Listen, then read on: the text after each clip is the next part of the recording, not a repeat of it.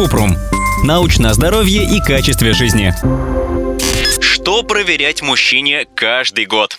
Даже если мужчина чувствует себя здоровым, советуем проходить регулярные обследования. Вот чек-лист. Скрининг кровяного давления. Если верхнее число давления 120-139 мм ртутного столба или ниже, в пределах 80-89 мм ртутного столба, то можно продолжать измерять его раз в год. Чаще, если давление превышает 140 на 90 мм. Есть сахарный диабет, болезни сердца, проблемы с почками.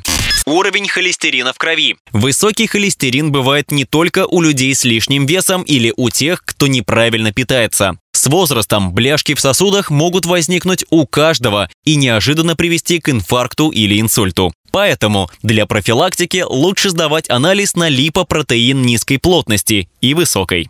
Скрининг на сахарный диабет. Проверять уровень сахара в крови, если кровяное давление 130 на 80 мм или выше, индекс массы тела выше 25. Есть факторы риска – диабет у родственника первой степени или болезнь сердца.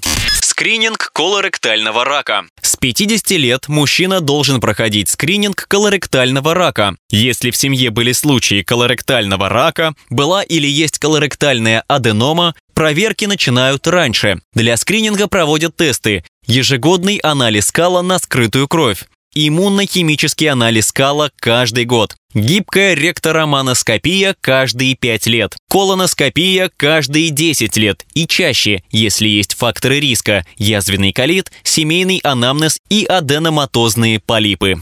Скрининг рака предстательной железы. ВОЗ рекомендует начать ежегодные проверки с 50 лет. А если у родственника первой степени был рак простаты, лучше начать скрининг в 45 лет. Раз в год сдают тест ПСА – исследование крови на специфический антиген простаты. При пограничных показателях чаще. Небольшое повышение, больше 4 нанограмм на миллилитр, может указывать на простатит, если выше – на злокачественную опухоль.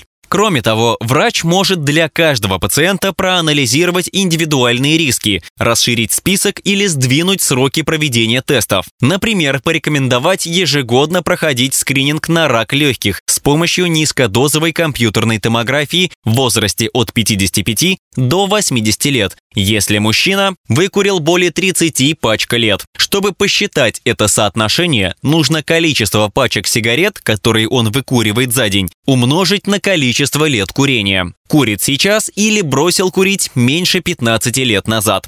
Прививки. И еще одна рекомендация – делать прививки по календарю.